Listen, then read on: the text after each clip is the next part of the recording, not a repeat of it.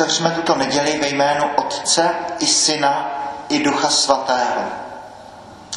Milost našeho Pána Ježíše Krista, láska Boží a společenství Ducha Svatého, ať je s vámi se všemi. S tebou. Třetí neděle eh, v liturgickém mezidobí je neděle, o které papež František chce, aby se stala nedělí Božího slova. Abychom tak jako židé mají Simchat Tóra, svátek, abychom my oslavovali neděli Božího slova. První čtení se bude tohoto tématu týkat.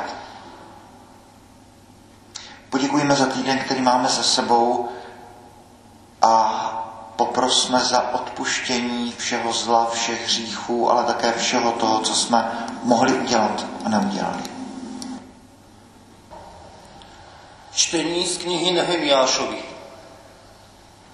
Kněz Ezdráž přenesl zákon před zhromážděné muže i ženy a všechny, kdo byli schopni rozumět. Bylo to prvního dne sedmého měsíce. Četl z něho na prostranství před vodní branou od svítání do poledne před muži a ženami a především, kdo byli schopni rozumět.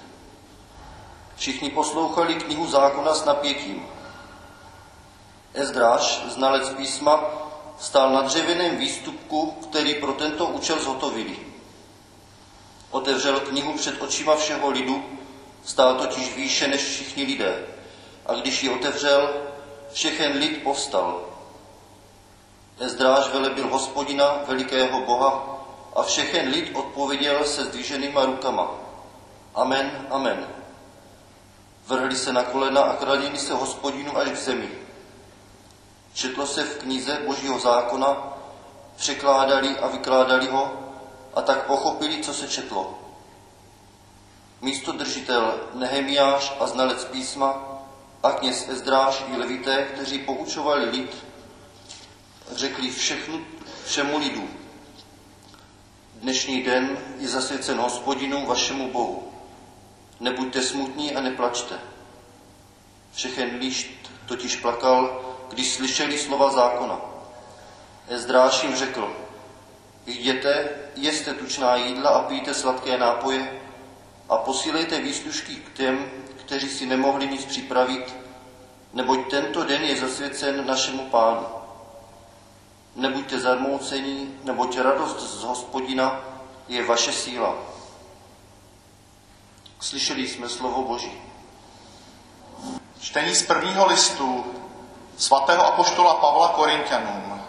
Bratři, tělo je pouze jedno, i když má mnoho údů, ale všechny údy těla, přestože jich mnoho tvoří dohromady jediné tělo, tak je tomu také u Krista.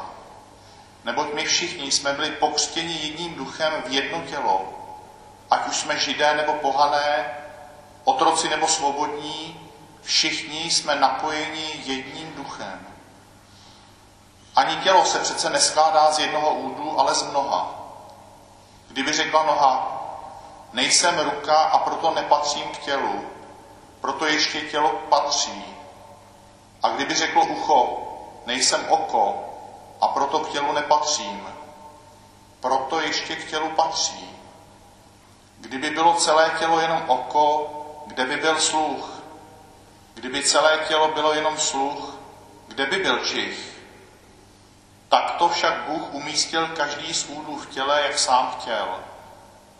Kdyby všecko bylo jen jeden úd, kam by se podělo tělo? Takto však je sice mnoho údů, ale jenom jedno tělo. Oko tedy nemůže říci ruce, nepotřebuji tě, nebo zase hlava nohám, nepotřebuji vás. Spíše naopak, Tělesné údy zdánlivě nejslabší jsou nejpotřebnější. A zrovna těm údům, které na těle pokládáme za méně ušlechtilé, právě těm v oblékání projevujeme větší pečlivost a údy, za které se stydíme, tím slušněji se zakrývají, když to údy ušlechtilé takové ohledy nepotřebují. Bůh sestavil tělo tak, že se údům podřadnějším věnuje větší pečlivost, aby nenastal v těle nepořádek, ale aby se údy vzájemně starali jeden o druhý. Trpí jeden úd, trpí s ním všechny ostatní údy. Je-li některý úd vyznamenán, všechny ostatní údy se s ním radují. Vy jste Kristovo tělo a každý z vás je jeho úd. Bůh ustanovil, aby v církvi jedni byli misionáři, druzí proroky, třetí učiteli. Někteří dále mají moc dělat zázraky, jiní dar uzdravovat, pomáhat, řídit, mluvit rozličnými jazyky. Jsou snad všichni misionáři, jsou všichni proroky, jsou všichni učiteli, mají všichni moc dělat zázraky, mají všichni dar uzdravovat, mluví všichni jazyky, umějí všichni ty řeči v neznámém jazyku pronesené vykládat. Slyšeli jsme slovo Boží. Pán s vámi. Slova svatého Evangelia podle Lukáše. Už mnoho lidí se pokusilo sepsat vypravování o událostech, které se dovršily mezi námi. Jak nám je odevzdali ti, kteří byli od počátku očitými svědky a služebníky slova. A tak, když jsem všechno od začátku důkladně proskoumal, rozhodl jsem se i já, že to pro tebe, vážený Teofile, uspořádaně vypíšu aby se tak mohl přesvědčit o spolehlivosti té nauky, ve které jsi byl vyučen. Když se Ježíš vrátil v síle ducha do Galileje, pověst o něm se roznesla po celém kraji. Učil v jejich synagogách a všichni ho velmi chválili. Ježíš přišel také do Nazareta, kde vyrostl. A jak měl ve zvyku, šel v sobotu do synagogy. Povstal, aby předčítal z písma. Podali mu knihu proroka Izajáše. Otevřeli a nalezl místo, kde stálo Duch páně je nade mnou, proto mě pomazal, poslal mě, abych přinesl chudým radostnou zvěst, abych vyhlásil zajatým propuštění, a slepým navrácení zraku. Abych propustil zdeptané na svobodu, abych vyhlásil milostivé léto páně. Pak zavřel knihu, vrátili služebníkovi a usedl. A všichni v synagóze na něho upřeně hleděli. Začal k ním mluvit. Dnes se naplnilo toto písmo, které jste právě slyšeli. Slyšeli jsme slovo Boží. Třetí neděle je neděle Božího slova a e, z hodou okolností jsme měli podobné téma před 14 dny s našimi běžmovanci. E, to téma lámání Božího slova, že mše svatá má ty dvě velké části, bohoslužba slova, bohoslužba oběti Obě jsou uvozeny tou výzvou Pán s vámi. S tebou slovo svaté Evangelia podle Lukáše, nebo Pán s vámi i s tebou souhru srdce máme u Pána. Pod způsobou Božího slova se autenticky setkáváme s Kristem. V mnohých kostelích nad svatostánkem je výtisk Božího slova, písma svatého a pokletnutím zdravíme Krista v Eucharistii, ale také Krista v božím slově.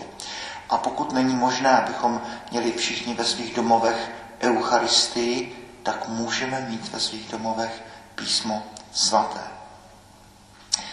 První Ezdráž, eh, respektive kniha eh, Nehemiášova, konec hebrejské Bible, a jsme kdysi dávno jsem možná o tom mluvil, že eh, ten židovský komentář jeden je velmi, velmi silný. Říká, ano, příběh izraelského národa v písmu svatém začíná tím, že Abraham přichází do pusté, neznámé země, kterou mu hospodin Bůh hodlá věnovat. A písmo svaté končí úplně stejným obrazem. Lidé se vrací z babylonského zajetí, chrám nikde, země pustá a lidé znovu musí budovat chrám, budovat Jeruzalém a znovu osídlit svatou zemi. A takhle to zřejmě je znovu a znovu, pořád a pořád takto pracujeme. Tedy na jedné straně velká naděje. Pořád vlastně pracujeme k věčnosti.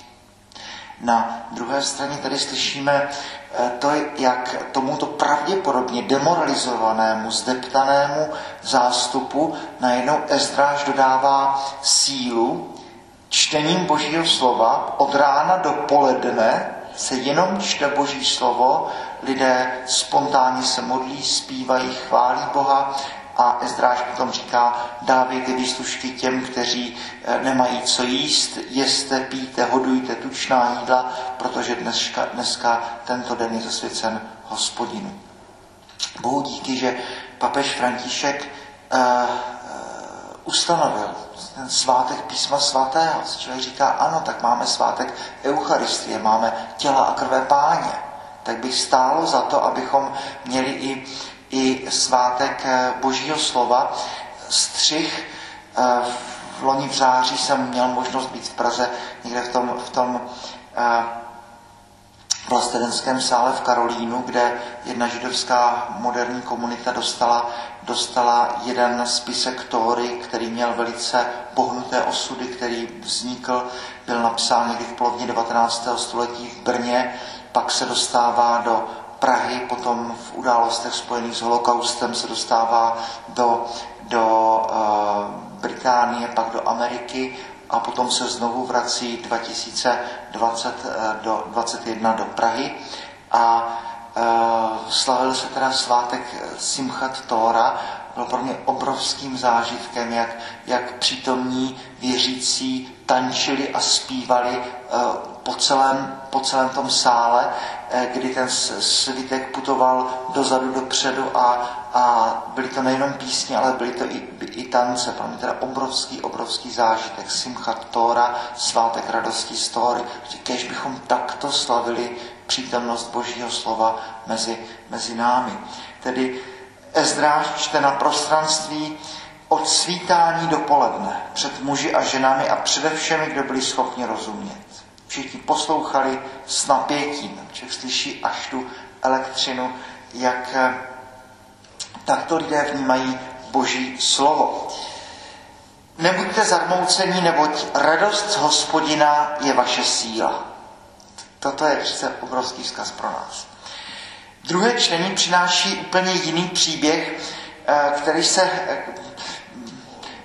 12. Eh, kapitola Korintianům taky jako obrovsky silný text, kdy Pavel tady vykládá o církvi a pak eh, pořád se dostává dál a dál do, do, do té spirály a pak řekne, a teď vám chci ukázat ještě mnohem zásnější cestu a začne 1 Korintianům 13 píseň lásky. Eh, překrásný obraz církve jako těla Kristova, to bych chtěl mluvit s na dalším setkání. Eh, Dočetl jsem se v jednom komentáři, že snad už v té době byla známa bajka, e, velmi prostá, o obyčejném člověku, který byl neobyčejný v tom, že jeho končetiny si mezi sebou mohly povídat. A ruce a nohy jednou říkali, jaká je to nespravedlnost, že žaludek jenom jí a pije, zatímco my tady chodíme do práce a pracujeme na té vinici a neseme tíhu dne a že půjdeme do stávky, aby si žaludek uvědomil, že tady není sám pro sebe a přestaneme pracovat. A smysl bajky, eh, ruce a nohy si musí, se musí naučit, že eh, sílu dostávají od žaludku a tedy, že všechny ty končetiny, všechny ty údy jsou na sobě nějak závislé. A nevíme, jestli Pavel znal tento prostinký starověký příběh, v každém případě používá tu metaforu těla Kristova nebo těla člověka, které je tvořeno spojenými nádobami. Potřebujeme jeden druhého. V každém z nás to bílé boží světlo na tom hranolu se láme do, do jiného spektra. Každý z nás má svatost, která září jinými barvami uh, duhy, či jak to říct Frankl má k tomu krásnou, krásnou myšlenku, kdy říká, víte, láska je to, že jsem schopen vidět druhého člověka v jeho možnostech. Láska vidí člověka takového, jakého ho stvořil Bůh ve vší jeho potencialitě. E, jako by Bůh říkal, člověče, nezajímá mě, jaký jsi, mě zajímá, jaký bys mohl být. Mě zajímá vidět všechny ty krajiny, které ty bys mohl naplnit. Zajímá mě vidět tě takového, jakého jsem tě stvořil, se všemi tvými možnostmi, které jsou eh, v, tvých, eh, v dosahu tvého srdce. Takový v té svatosti, jaký by skutečně mohl být. A eh, Viktor Emanuel Frankl, známý vídeňský psychi, psychiatr, který taky si prožil Auschwitz a má teda zkušenosti hrozné i dobré, a říká, proto ve hebrejštině to slovo poznávat znamená zároveň eh, poznání, ale zároveň také sexuální styk, lásku.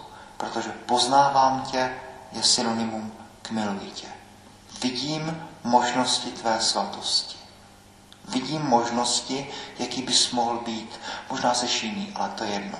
Důležité je, jaký bys mohl být a co všechno je v tvé, v tvé v tvých možnostech, tvé potencialitě.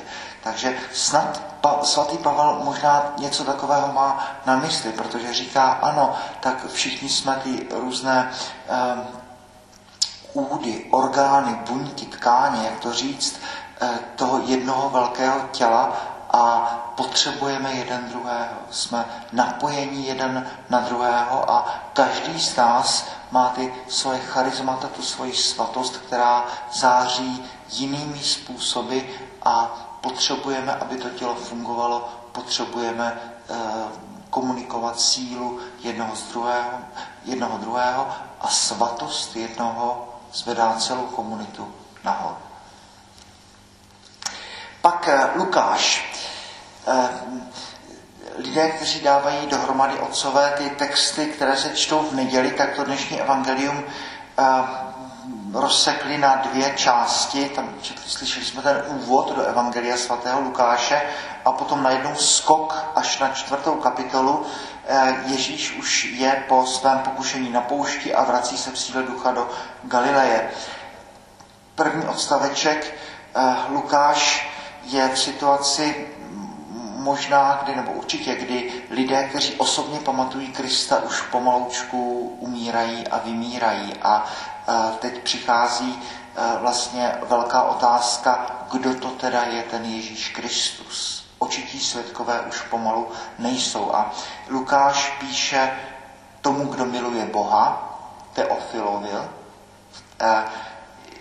že to sám všechno tedy důkladně proskoumal a on sám, že to pro tebe, vážený Teofile, uspořádaně vypíši.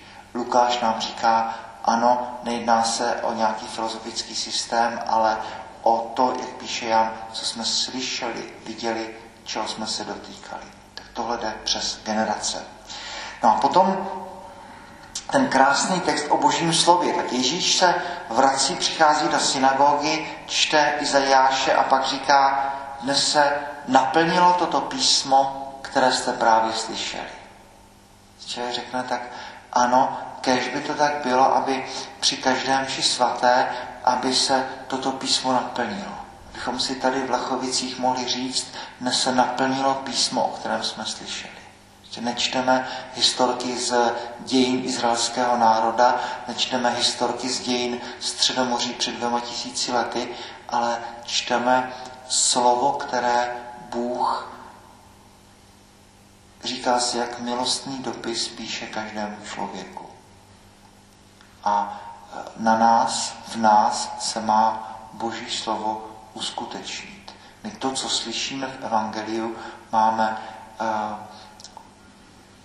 zrealizovat, provést ve svém vlastním životě. Tak, jako si to vzpomínáme na, na svátek zvěstování, kdy Maria slyší Boží slovo, souhlasí, narodí se Kristus. My slyšíme Boží slovo, přijímáme ho do srdce a Kristus se má narodit skrze to, co říkáme a skrze to, jak jednáme. Dnes se naplnilo slovo, které jsme slyšeli. Tedy uh, svátek Božího slova, třetí neděle v liturgickém mezidobí, uh, den, kdy si uvědomujeme, že ano, nebuďte smutní a neplačte. Radost hospodina nechtě vaše síla a tak jako lámeme Eucharistii, andělský chléb, nejsvětější svátost, tak lámeme Boží slovo, přijímáme ho do svého nitra a kež by se v našich životech naplnilo slovo, které, které právě slyšíme. Poprosme tedy dnes zejména za to, abychom se živili tím chlebem naším vezdejším. Svatá Terezie z Avely myslí na Eucharistii, můžeme myslet také na Boží slovo, můžeme jistě myslet i na to, že nejenom uh, chlebem žije člověk, ale každým slovem, které vychází z Božích úst. Boží chvála a slávy.